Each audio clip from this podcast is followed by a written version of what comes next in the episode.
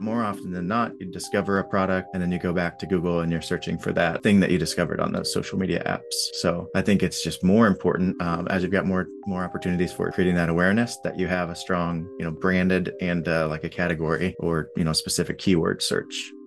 That's Caleb Van Deman, a business owner and a digital marketing specialist. He's explaining there the importance of finding success in Google and how Google isn't hurt by other platforms, but rather plays a complementary role in aiding consumers after the initial discovery in a different social media platform.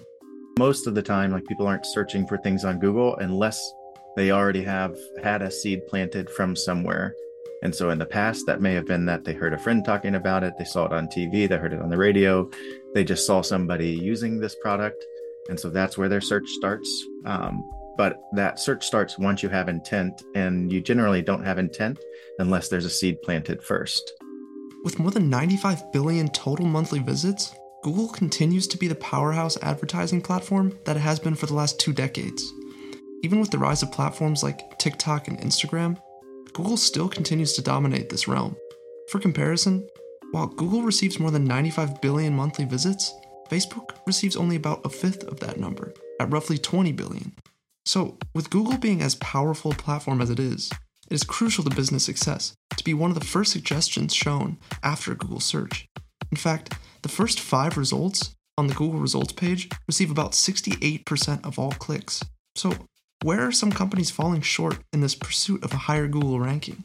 Yeah, so what's surprising is how often I come across companies and even pretty well established companies and organizations that don't have a really cohesive like SEO strategy. They may put some effort into it here and there, or it's a short term initiative um, at you know some point along the way, but they don't keep up with it. They don't have a process to manage and improve it over time.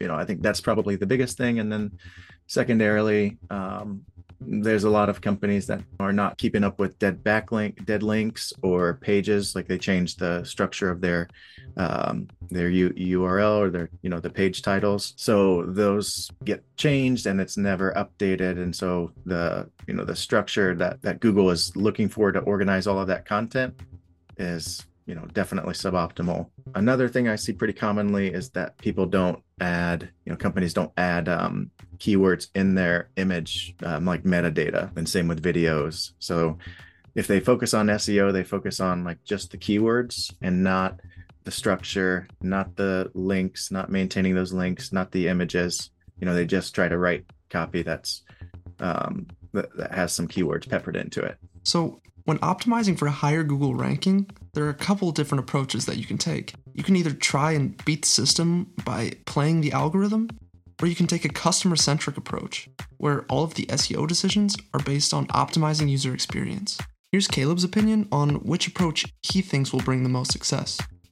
Yeah, I would say a thousand percent the user experience uh, for a couple of reasons. The main one being that you learn all these tricks and hacks um, and you know strategies to game the the system, but the challenge is that it changes so frequently that if you build all of your you know your approach your strategy around those short-term hacks and tricks and you know little silver bullets then you, you establish a really successful seo program and you're getting loads of organic traffic. And then as soon as that update comes um, it, it's the update nullifies all of that and you go back to zero or you know you're severely diminished. And then the other thing is that even if that is not the case and you are using some longer term strategies i've seen a number of companies that focus really hard on just how much google organic traffic that they get but it's structured and optimized so much towards just that metric of how much new traffic that's being received that it, it often doesn't actually